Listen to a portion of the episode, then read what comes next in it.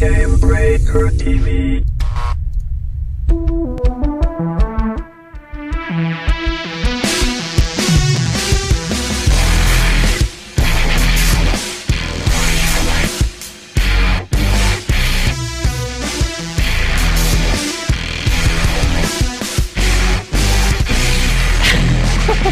Hello, everybody. Welcome back. This is GameBreaker.tv. I'm Gary Gannon, and this is Guildcast, the first, first Guildcast of 2012. Happy New Year, everybody. Woohoo! All is still quiet on the ArenaNet front, but I'm sure they're preparing something amazing. I just know it. They're just, they're just, just, just working on it, just, just for the show, just for us to have something to talk about. In the meantime, by back by popular demand, and because there's no news. Nothing to do with because there's no news. Nothing to do with because there's no news. Back by popular demand. That's right, your viewer questions. All right, first from massively.com, community manager in charge is Rubi Bayer. How are you, Rubi? Good. How are you? I'm fantastic. Good to be back here again. Yay. And joining us, of course, massively.com's editor in chief and pro beard. I don't know, pro beard. That's it. Just pro beard. He's pro Very beard. pro beard. He is pro beard. Missed my pro beard last week. Saved it for you, and you didn't come on the show. Too bad. I'll have to do that again one of these days. Who knows? All right, so let's do some viewer questions again. You guys have tons and tons and tons of questions. Now we got Shaw on the show, so we got a whole, whole new thing. All right, so first up, Trey Price says he's wondering.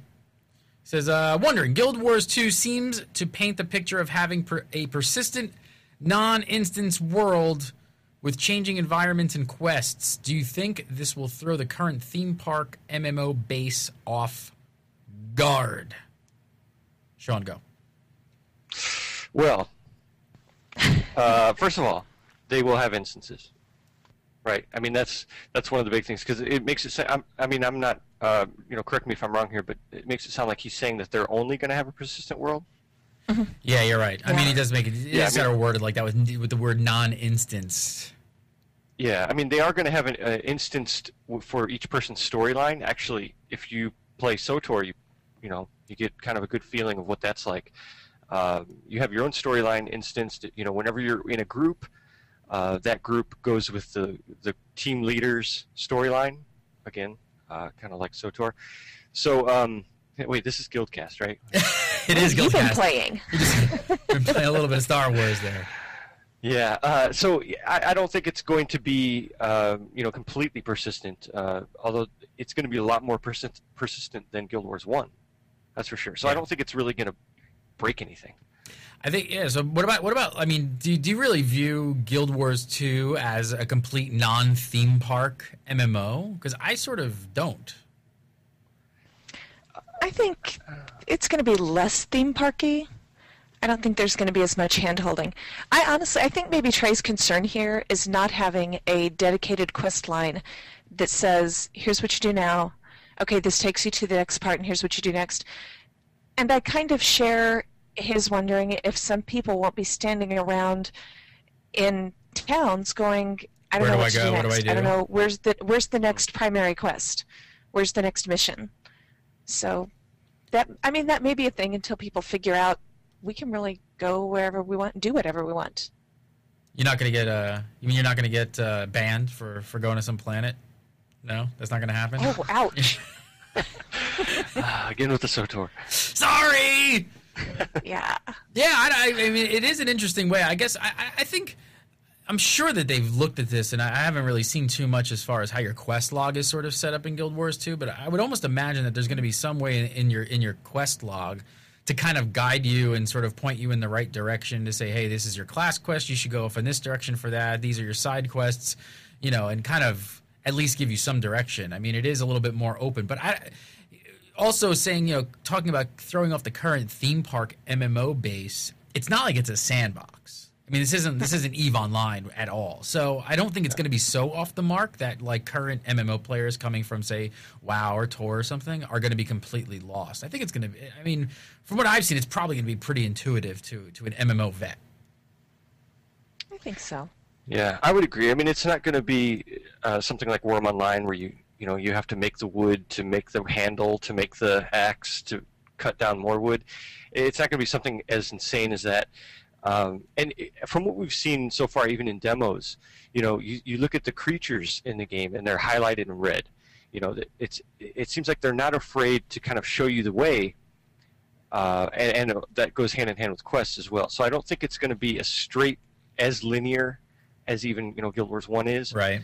Um, you know, where you can't jump off three foot cliffs, but uh, it's going to be um, it's going to be a little bit more open. It's kind of like a you know a compromise between a, what we're used to in a lot more open world, not quite a sandbox, but a more open world, and the linearness of Guild Wars One. That actually was something that kind of bugged me a little bit about. And again, I didn't play as much Guild Wars One as you guys did, but but one of the things that did kind of bug me a little bit was how I felt I was always on a path, you know, and I couldn't I couldn't jump mm-hmm. off, and, and, it was weird for me that it was being you know it was an MMO to, to, to, you know it was it was a hybridy MMO like it, it was doing things different but it was kind of weird for me that I was like on these you know on on these cliffs or something and I just couldn't jump off of that because I'm so used to that. Um, mm-hmm. I don't know. Let's do next question. All right. Dexter Miguel wants to know says, uh, "Will we be able to dye our armor black?" Very important. It obviously, important. obviously wants to be Darth Vader. I need Darth Uh-oh. Vader running around Tyria. That's what I want to see. Don't you? How awesome would that be? Um, actually, this is a cool question because the answer is more than just yes. And yes, you can. You absolutely can. Um, but last year they posted this big thing, and actually on Massively we talked to Kristen Perry about the dye system. The dye system, if you're familiar with Guild Wars 1, you get like dye drops, and you get a little bottle, and one bottle will do one piece of armor. And it's kind of a storage nightmare. Uh, Guild Wars 2, they're going to have over 400 different dye colors, but the way it works, it's not physical bottles of dye, and I know that's pretty common in a lot of games. Um, but you actually unlock color families and color sets in Guild Wars 2, and you don't have a physical you don't have any physical items to dye your armor with. You just open your armor panel and you have this choice from your palette of what you can do. That's interesting. Have we yeah, seen that before? Very cool. I don't know. Have has there been something like this? Not that uh, I don't know. I think um, I think there are some free-to-play games that are similar to that with the unlocks, but nothing as you know in depth as this. Sounds a lot more, as you know, like you said, it gets rid of the inventory nightmare. That's first of all, yeah. so that's really oh, yeah. good. And it sounds like it could probably give you a lot more flexibility over the, the course of the game with with unlocks and stuff like that. I think it really does. I'm actually, I'm kind of personally very excited about the dye system because that's just something that I like. And I actually saw in chat somebody was like 400, yeah. And seriously, she did say there are over 400 colors. Um, and what's very cool, the way the color applies changes according to the fabric um, or what your armor is made of. If you have metal armor and you just put like a straight red, it's going to look different than if you have leather armor or cloth armor. Wow, it's um, that granular, huh? That's pretty amazing. Yeah, she's really, really. She just put so much in there. Now, how about how about secondary colors, things like that? Is there any, is there any more info on exactly how that's all working? I can't remember. I know that each piece of armor has more than one dye channel. Yeah. So you could do like your shirt. You could do I do shirts. I can't remember have like three dye channels. I don't remember the specific numbers, but she did mention that different pieces have uh, different, you know, like you said, you know, a different number of channels on yeah. each one. Do you know? So you could have like a blue shirt with black sleeves, or I don't know. I'm just pulling that out of my ear, but is it seem is there any sort of restrictions at all to kind of keep the the balance of of, of dye uh, i guess what what people i guess what i'm trying to get at is you know we obviously if you leave the system completely open we're going to have people running around looking completely ridiculous with like you know a purple arm and a pink arm and like some sparkly pants and like things like is there any kind of system in place that actually kind of pushes you away from that? So is there any sort of like color matching system or is it just free for all? If you want to look like a complete idiot, go for it. I think if you want to look like the Wiggles threw up on you, you are more than welcome to. Nice. I don't think there's. I mean, I don't think there's like. Wouldn't that be great to have the fashion police running around? oh, guild name. I would love that. Fashion, guild name, guild fashion, fashion police. police. but it seems. It Stop almost seems that. like. Well, it seems like I wondered because uh, it seems like you know this might be the type of game that they, they might slightly restrict that to keep the everything kind of looking cohesive in the world for other players who are you know just don't want to see that kind of ridiculousness. I want kind of the world to just feel kind of like a whole entire world in a living, breathing, kind of real place. Well, actually, it's funny you say that because they have put restrictions in place like that with character creation. I mean, you can't make circus freaks. They have their limitations to what kind of character, what you can do, and how far off the regular beaten path you can stray with character creation. Um, they want to. You're kind of restricted to the look of the world, but apparently with your clothing, you can just look as ridiculous and colorful as you want. And I think if you play Guild Wars One, everybody has seen like a rainbow armored warrior. Yeah. So it's a thing. It's Sean just wants a thing. beard and a Slayer shirt, and he'll be happy. Seriously, You that's can all I want. beards. Have you seen the beards in Guild Wars 2? No. Yes. Hey, I should do a feature on beards, and MMOs. Yeah, there you go. There's an article right there coming this There you week. Watch massively. Daily grind. There you go. All right. Uh, Ante Reos has some questions about the Guardian's role in the game. This is really interesting, I thought. Um, he says uh, ArenaNet said that they're trying to break the Trinity, but at the same time, they make the Guardian class, in which they clearly state on their site, and he quotes saying, he or she, I think it's a he, uh, I'll guard you. Let them come through me first. I don't know if that's just me. That's end quote. He says, I don't know if that's just me, but clearly Guardian class seems to be the tanking class. I think that was interesting because that is really true. I mean, they've really been kind of touting the non Trinity system. And he is saying, I'm going to guard you. Let them come through me first. And that means, like, you're in the front line. I'm standing in front of you. I'm the tank. They got to get through me to some extent, doesn't it? Well, I think maybe they're reading too much into that. People want so badly to wedge these characters into the Holy Trinity. Um, and I have said this so many times that I'm like a broken record, but I think once you get in there and get your hands on the characters, you're going to realize that it doesn't really work like that. And actually, we have so many of the Guardian skills that we already know. Um, it's almost, it's not so much a tanky role. I mean, if you have to wedge it into something, it's maybe a little more protective. Um, one of the skills that I was looking at, and I forget the name now, but it lays a circle down on the ground that simultaneously heals your allies and sets your enemies on fire. And that So how sort do you skill just by How do you define that? How do you well, define that? you can't, but just by its functionality, that says that your allies are going to be up on the front line with the enemies, which kind of is goes in the opposite direction as a tanking as a tanking functionality. I see the Guardian as more of a uh, party buffer, and also a little bit crowd, uh, crowd control. But I don't really see it that. I mean, I guess when you look at the heavy armor and you look at the shielding effects and everything, it's it's kind of uh, natural to assign a tank uh, label to it. And this is, you know, like Rubi mentioned, and we've said before that it's going to be pretty inevitable for people to, um, you know, to to assign those roles, even when they say that they're not there. But personally, I just think the Guardian is not as simple as just being you know that one role because there's so many other things you can do with it. What are some of those things? What are, what are, what are, what are some of those things that how, how does it how does it totally differ from? Well, like Rubi said, you know, you lay down the uh, symbols, and they can buff the party and and simultaneously you know debuff or harm the enemies. Um, and each class is also going to have their own uh, healing abilities, you know, because they took out the dedicated healer. Plus, the weapons themselves will all have different skills depending on what what weapon you have and what class you play. Mhm. So it's going to be um, I th- it's just going to be a bigger variety than just holding aggro. You know, I think one of, just and what building are, a wall. one of the biggest questions I have, and I think we brought this up before, is is, is how how how is armor going to work? You know, like what that that's really going to be because that that's a big defining role in in sort of how people will even if there is no trinity how how humans will naturally sort of break up the roles in, in a group right i mean are guardians going to have heavy armor that can take massive amounts of damage when other others can't or are they all going to be equal like I don't think we have numbers on armor level yet, do we? No, I don't think we do. I don't think that's something that um, that they're concentrating on. I'm not sure. do you, uh, do you think i mean could it could it dare i say could it possibly be like purely cosmetic I don't know. That's a good uh, that's a good question. Rubi, do you know? you're muted Oh. muted I keep I keep leaning on that button. Sorry. Um, they've made a big deal out of the heavy armor, light armor, medium armor. I mean, they've they've really put that those delineations up there. So I think there's something there. We just don't know what it is yet. Love to hear that. That because that, that actually that that little bit of information would actually say a whole lot about this whole system, right? Like, do all the classes have? Even if they do have armor ratings and actual like you know uh, they do actually absorb.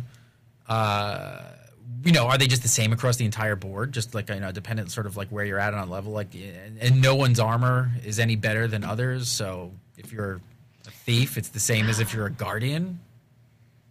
Oh, I can't imagine it would be just because they've made a point of making that distinction.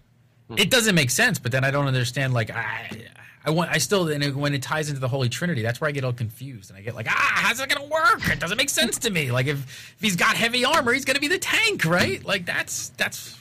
I don't know. See, it's like we're sitting here. It's like we're we're zealots trying to talk about the afterlife. We don't know what it's going to be like. You know, we, just- we can only speculate. Guild Wars You know 2 is the afterlife. There, There you it go. Is. Man, you know what will clear these questions up, right? Uh, news. Uh. Play the thing in our home. How about news? Yes. How about ArenaNet just release some news, please? Release News, some news. Well, you know what? They did have very big news today. Plushie. The charr plushies are back in stock. That was like the big news. We could have done that a was what I sat here for four days going, they're working on something. We could have done a That was news hit. It would have been. Charr plushies back in the store. Go get them. Yeah, let's do an hour on that. But actually, thanks to ArenaNet for tweeting us today.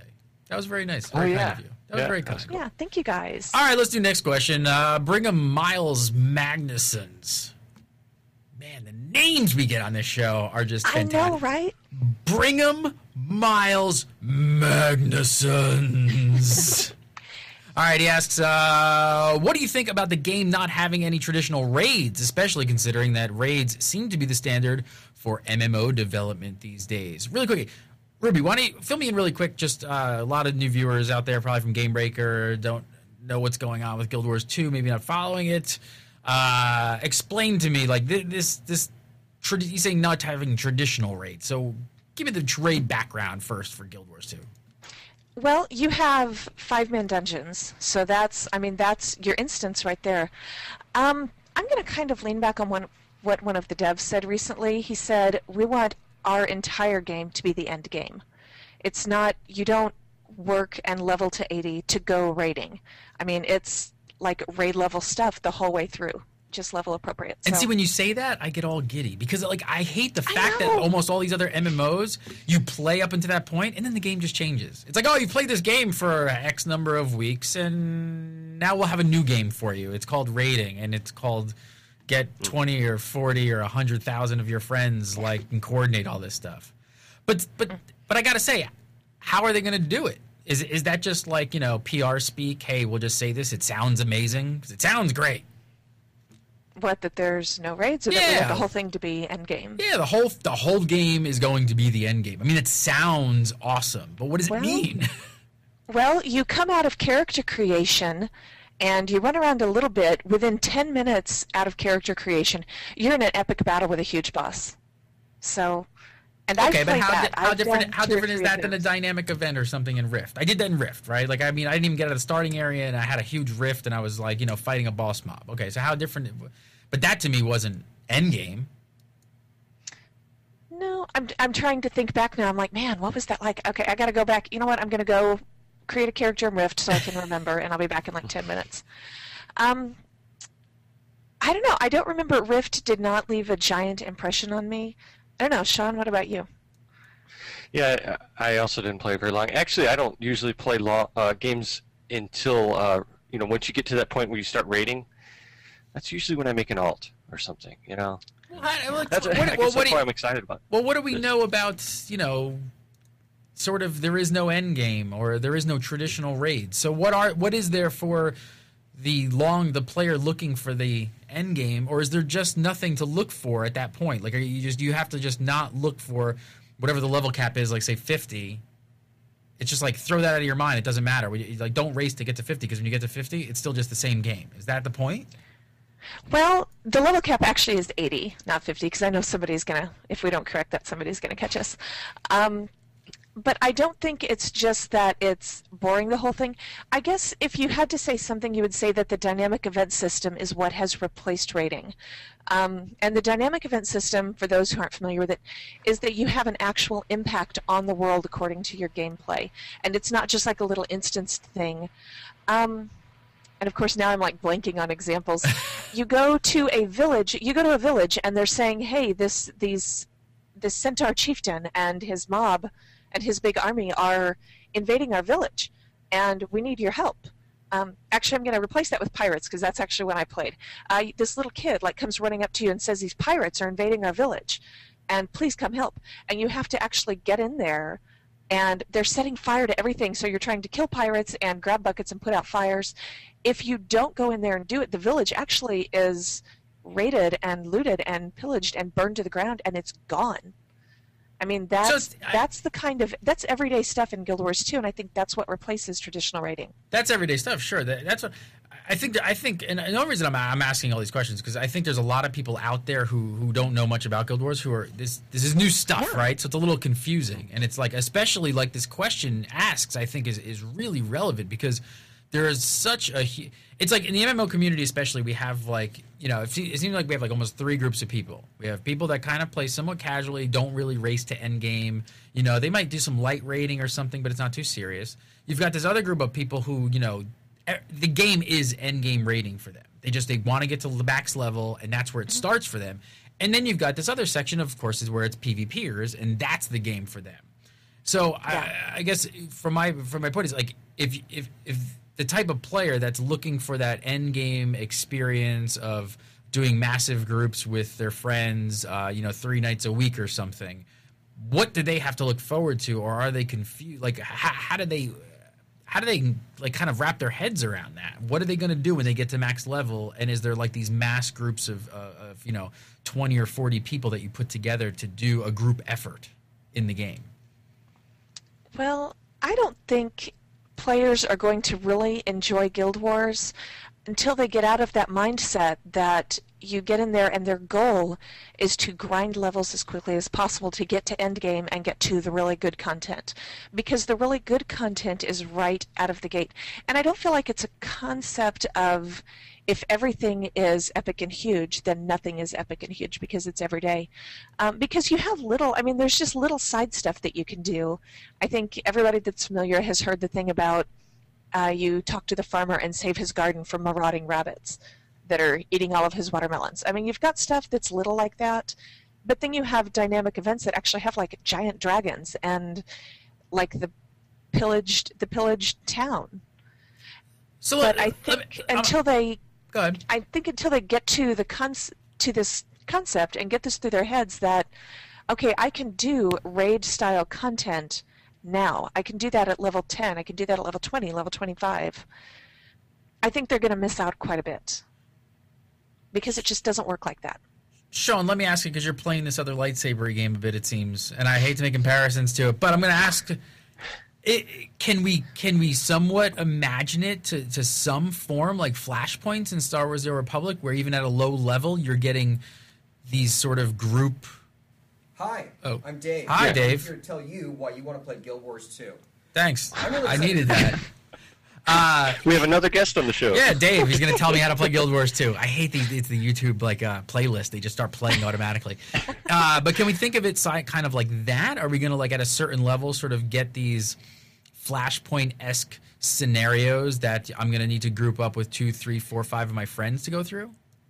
Yeah, I imagine we will, and I imagine that um, it's going to start at uh, you know a period in the game's progression where you're not going to have to feel like you know the game starts at level 50 or 80 or whatever.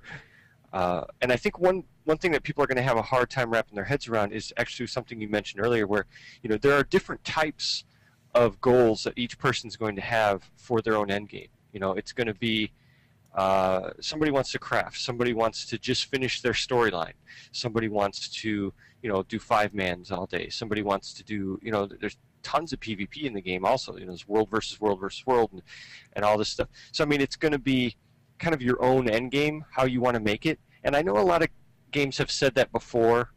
You know, we have uh, a few in recent history that uh, have tried to redefine the end game like this, and it's never really worked out. Uh, so I don't know. I think that's kind it gets kind of scary when when ArenaNet talks about redefining all this stuff. Sure, it's like, sure. well, you know, we have the stuff that's worked. You know, sure, there might be people bored of it already, but it's worked, and now you want to completely redesign it this way. I, I don't know. It's it's a, it's a retraining process. I think. And and also just how you just described it, I think for people is you know what it is too. The scary part of it is for a lot of gamers, I think, is that there's they're not really telling us anything tangible. Like like except you know you can't say well there's WVW, so we understand on the PvP side. I get that for PvPers, there's obviously some high level end game stuff that you can keep doing if that's your gig. Um, but I guess for for other players out there who are used to hearing about well there's this dungeon and there's this dungeon and I'm going to take down this boss and this boss and they know that that stuff is really hard content. I think for a lot of them not hearing about what that is of what they're going to do at that level uh, some of them just might have questions in the back of their head going like I want to make sure that there's something there for me to do when I get there or am I going to get there or am I going to be standing around and maybe I don't want to craft because that that open-endedness almost sounds a bit like well you can the way you described it of you can make the end game whatever you want sounds very sandboxy sounds almost Yeah. like oh now it's eve online but it's not It, it's Yeah, like a it's just more sandbox. Uh, it's like a linear sandbox, or or a, a sandbox of theme parks, or you know what I mean. It's it's it has many different ways to get to that, you know, to to, to whatever you want to do, but it's not completely open where you could just do whatever you want. Mm-hmm. Actually, you know what? I thought of something because someone, I just glanced at chat and somebody said they saw something with like a big dragon in the water. And that actually reminded me. This is, I mean, if you have to define raid content, that's something that's almost as close as you're going to get. Uh, that big dragon in the water is to Tequatl the Sunless. And that's indicated, I mean, you're just running around the world and you'll get a notice flashing across your screen that says, new event nearby and you can run over. And I actually tried to do this solo during a demo. I just there I saw it and I thought, oh, this is cool. I get to fight Tequatl, and I went running over there. There weren't there just didn't happen to be any other players. Um, now in a live setting, you could put out a call in chat and say, hey, you know, Tequatl's up. I need help. Everybody get over here. Uh, but it's such enormous, enormous content that there's no way you can't do it by yourself. I tried. Um, and that's a that's it's basically a dynamic event happening out in the open world as you just stumble upon it. So as you're just running around like these these things just happen, which we're we're used to in other MMOs where things happen, but now they're just happening on massive scales. much bigger scale and that was in the level 40 45 range um, and it's triggered it's not just random i mean it's triggered by a series of events that happen on the server in that area that players cause What about so it's what about dungeons? pretty close to raid What about dungeons? Do we know anything about dungeons? Are there dungeon crawls? uh, yeah they are five man dungeons which i actually do not love just because i like i like big groups i like my like 8 my 12 um, but the five man dungeons are they are very very impressive you've got a couple of different modes you have to complete it once um, i'm afraid i'm going to get this backwards you have to complete it once like in there's a specific goal and it's almost like a giant guild wars 1 mission that you have to go in there and do. But then it's opened into story mode. There's story mode and explorable mode and i'm afraid i'm getting them backwards. Um, but then you go in that second one and it's designed to be repeatable where new corridors open up here and there uh, new things happen new monsters come out and you can explore quite a bit more and it's harder. Is that and there are is- quite a few of those. Is that is that dare I say is that basically like their raiding, their dungeon crawls? I mean, like it's just with a smaller group. It's five. yeah it's five maybe it's a little raid Is it's it a a mini raid they it take a mini? long time They have mini raids. It's or maybe it's that's be just because i was bad at it it's gonna be interesting because I wonder if there's a lot of gamers out there. Actually, you know, this is a perfect time. Leave a comment below. I'd love to know if some of these questions kind of confuse the MMO crowd out there, maybe coming from another game or things like that. Do you have these concerns? Are you not concerned about it? What do you think? Like, are you looking towards endgame? Do you does it concern you that you don't understand maybe exactly what the end game may be in Guild Wars 2? I'd like to know. Leave a comment below and tell us what you think. All right, next question. Brian Lim says, "Hey, Gary, Rubi, and Sean. I was just wondering if you think ArenaNet should have started its marketing campaign later so there would be a constant stream of updates as opposed to waves. I'm asking because since since the long wait after a major update, I've been kind of burned out. Nothing short of an announcement of the release date is going to get me to jump out of my chair in excitement. So, should they have waited actually later? Do you guys think? I mean, I, I think they should just start giving us Could they? more I mean- information Yeah, now, don't think they please. More, please. News, regular updates. Pick a day of the week. Just put something out. And you know, I actually I have to completely agree with Brian. I'm just coming off of like a huge burnout where I was just like, you know what, I'm not going to care about anything until you give me just give me something that says I can play this game in my own home. I don't care what the circumstances are. But I mean, I'm right there with him. But like Sean was saying, I don't think they could have started it later. Why? No, Why? I mean, they they first announced Guild Wars 2 to make up for the fact that they weren't going to have another chapter. Uh, you know, of course they they were having the chapter um, releases. You know, Nightfall and and they went to uh, uh, Eye of the North, and then uh, well, not Eye of the North was after the announcement, but anyway. So they at, at the point at the time, people were waiting for what was supposed to be Utopia, was which was going to be, you know, the next chapter, Mhm. and they said, you know what, we're uh, we're not going to do chapters anymore. We're going to do uh, a sequel, and we haven't really uh, started doing that yet. So it's going to take a while, and it, and it was kind of a bad. I mean, they were in a, a bad situation because they had to announce, you know, that there were wasn't going to be the next chapter, but also, you know, just stick with us. We have a plan. We have something we're going to do, and it's going to be a lot better. And there's going to be jumping and all that, and. Uh, and, and here they are. I mean, they were. What was that? 2007 when they announced that. I think it was May of 2007 2007. Yeah. yeah and uh, here we are you know many years later. Uh, i don't know it's it's it takes a long time to make an mmo and i think a lot of people forget that. And you know we weren't there at the beginning of you know SWTOR when they sat down and said let's make uh, let's make a star wars the old republic game into an mmo you know if they would have announced it the day that they had a, a, a you know a discussion saying that they wanted to make that into an mmo people would go crazy but they didn't. They announced it later when they had the pieces together and they knew what they were going to do. So, so ArenaNet was kind of in a bad situation to announce it so early. Uh, but here we are. You know, we're almost at the end, so we should be thankful. I mean, I think we're all we're all probably a little bit biased because we're all like you know crazy. We have a show about Guild Wars, you got massively writing about Guild Wars, you know. But what do you think is uh, again? I'm gonna get I'm gonna get stabbed in the neck from this episode because I keep bringing up Star Wars. But uh, talking about a marketing campaign, like the only one that comes to mind right now, which was really interesting, is I think before you know Star Wars, we hadn't seen somebody so aggressively and so early start things like the Friday updates, where every Friday, I mean, you know, we did I don't even know, 70 episodes almost of, of, of the Republic show where we had a Friday update every single Friday with some piece of news. They did it for like what, like over a year, almost two years or something. Do you think more MMO companies should start doing stuff like that though? I mean, not and not not to be biased for massively or for Game Breaker. Yes, we're biased. Please give us news. We want to do a show.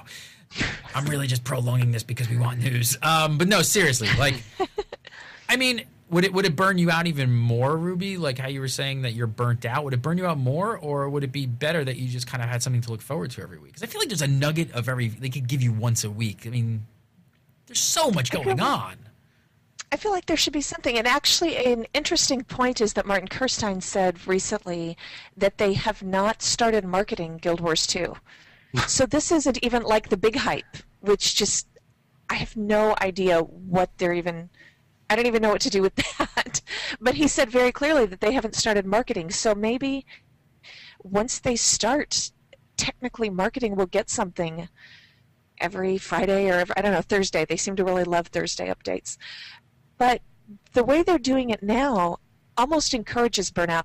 And I feel like, like Shawn said, they were kind of painted into a corner back in March of 2007.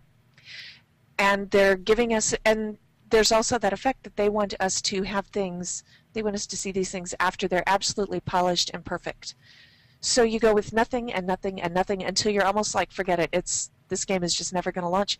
And then they just inundate you with so much stuff you can't even process it. Right. We saw and that me, around. that almost Go ahead. Oh yeah, Well, it just almost feels like a recipe for burnout to me at this point. You think? Do you think that the, the huge mass waves that we got during like PAX and things like that? I mean, it came in 2011. It really came around all the conventions. That's we we get these mad. And every time it happened was when we were considering even starting up a show, and you know we'd get these massive amounts of news and all these cool videos, and we'd be like, we gotta do a show. We've got so much to talk about, and then they just go totally quiet again.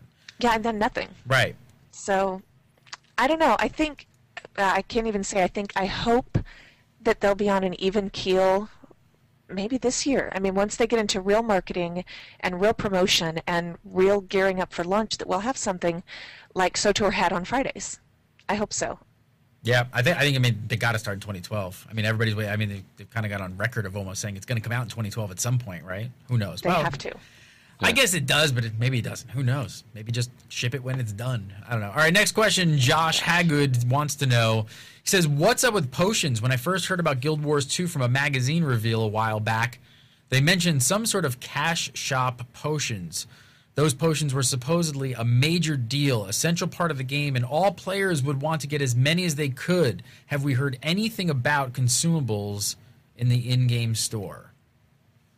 I think that was Allods Online. Stop No, that. Is there a twenty? All of a sudden, the rumor starts. There's a twenty dollar. You know, uh, what was that? The twenty. The twenty dollar Yeah. uh, resurrection spell.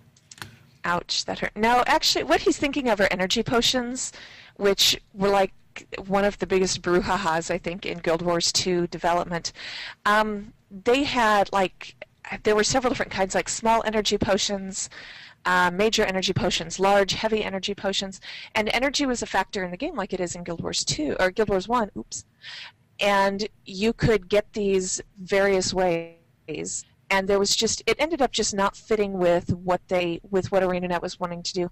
And I honestly think that player reaction had a ton to do with it because energy was eliminated from the game as were the energy potions. So there's your Ah. answer to those potions. Those are not a thing anymore. So this. So what? What, what do we know about Cash Shop? We don't. We don't. We know Well, what I think is we look at what Guild Wars 1 is doing right now. You know, they're selling cosmetic items, they're selling storage slots, they're selling, uh, you know, character slots, they're selling um, plastic surgery, basically, where you could remake your character, even gender changes, right? I mean, Uh-huh. Th- these are things that they're testing the waters on in Guild Wars 1, so I think they're going to have those in Guild Wars 2. Hmm. But nothing's been agree. confirmed, right? nothing's been confirmed, but Yeah. if you look at the history of things, I mean, a lot of what we're seeing in Guild Wars 1 the past couple of years are things that we later learned have carried over in some form to Guild Wars 2. Mhm. Yeah. So it makes sense to me. All right, next question. Chad Oliver asks, says, uh, asks uh, says, how will skills be gained in the game? How many skill slots will a single character be limited to? And in addition, uh, will we be able to somehow store multiple builds to be changed out in town, or will there be a way to respec?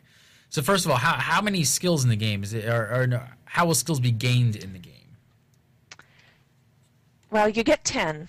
You get 10 skills. Five of them are linked to your weapon. Those are the five on the left. And then you have like some utility skills and such on the right hand side of your bar. But you have 10. You can pretty much change them wherever. They also change according to your weapon. If you switch your weapon, you look down, your first five skills are completely different. Um, you can gain skills a couple different ways, and I'm going to cheat and just read directly from my notes here. Uh, weapon skills can be unlocked through killing enemies with a certain weapon, which is a system that I actually love. You get more proficient with this weapon the more you use it, and you learn fancier skills and you learn better stuff as you use this weapon, which is pretty much how you do it in the real world. Did they just did they just automatically uh, sort of appear that you've you've gotten the proficiency at this weapon and you got a new skill, or do you have to go to trainers? Do we know that? Uh, you can see um, there's like a little box, and I'm trying to figure out the best way to describe this. But you can see there's almost like an indicator of how close you are to unlocking this. It almost looks like a little timer, and it expands as you use this weapon and as you get more proficient with it. So you can kind of see, okay, I'm about three quarters of the way to learning this. I need to hit things with my great sword more. Shawn, do we know anything about uh, about having sort of builds uh, spectacle? Because you know a lot of people, you know, Guild Wars One, especially like you know, you'd have to build out your deck, so to speak, lock your uh, your your abilities in, and you were kind of stuck with those at least until you were done with the encounter. Correct? Yeah, that's the way Guild Wars One is set up, uh, and actually they made it eventually they made it to the point where you could save the code to build code, and you could trade codes, and you know you enter in this code, you copy paste it, and there, there's your build. As long as you have unlocked the skills, of course. Um, in Guild Wars 2, though, it seems like it's going to be, like Rubi was saying, it's it's tied to different elements. You know, the the weapon, whatever weapon you have, that'll unlock certain uh, skills. I don't want to say skill bar because you know people get crazy when you say that, but the the skills that you have there. Plus, there's racial skills, there's utility skills, and then there's your, there's your heals. And it also, you know, if you go underwater, it changes all that. Uh, everything changes. So Oh, it's like you have builds almost, but they're dependent on different elements uh, that could be the same if you're playing the same class, the same weapon, same environment, uh, same race, you know. But other than that, uh, they they're all different, and I like that. I think that's a pretty cool way of doing it. And what about what about respecking? Is that is that really even exist here, or it's pretty much non-existent? It's just how you basically play stuff on your bar. Well, again, that's just kind of not how it works. That's what I'm I mean, saying. That doesn't seem like that's the way it works at all, right? Yeah, yeah. Yeah. How does There are just it. too many new factors involved where there's just not traditional respecking as you're thinking of it. How so for somebody who doesn't understand it? Uh, well, if you switch out your weapons, I mean, I guess technically you could call it respecking if you switch out your weapons and, okay, now I'm going to wield, I'm going to go pistol pistol instead of, you know, this great sword and this offhand. Um, and as soon as you switch that out, I mean, you could call that respecking because you give yourself an entirely new skill set. Um, like Shawn said, if you go underwater, I had actually forgotten about that. If you go underwater, there's like a whole new weapon set, and there are specific underwater skills and things.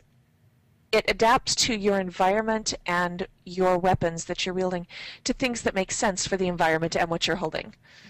So it's What more, about- it's much more fluid. What about And things like think- skill trees or stats? Are you are you are you are you building points into skill trees that that can need to be respect or anything like that?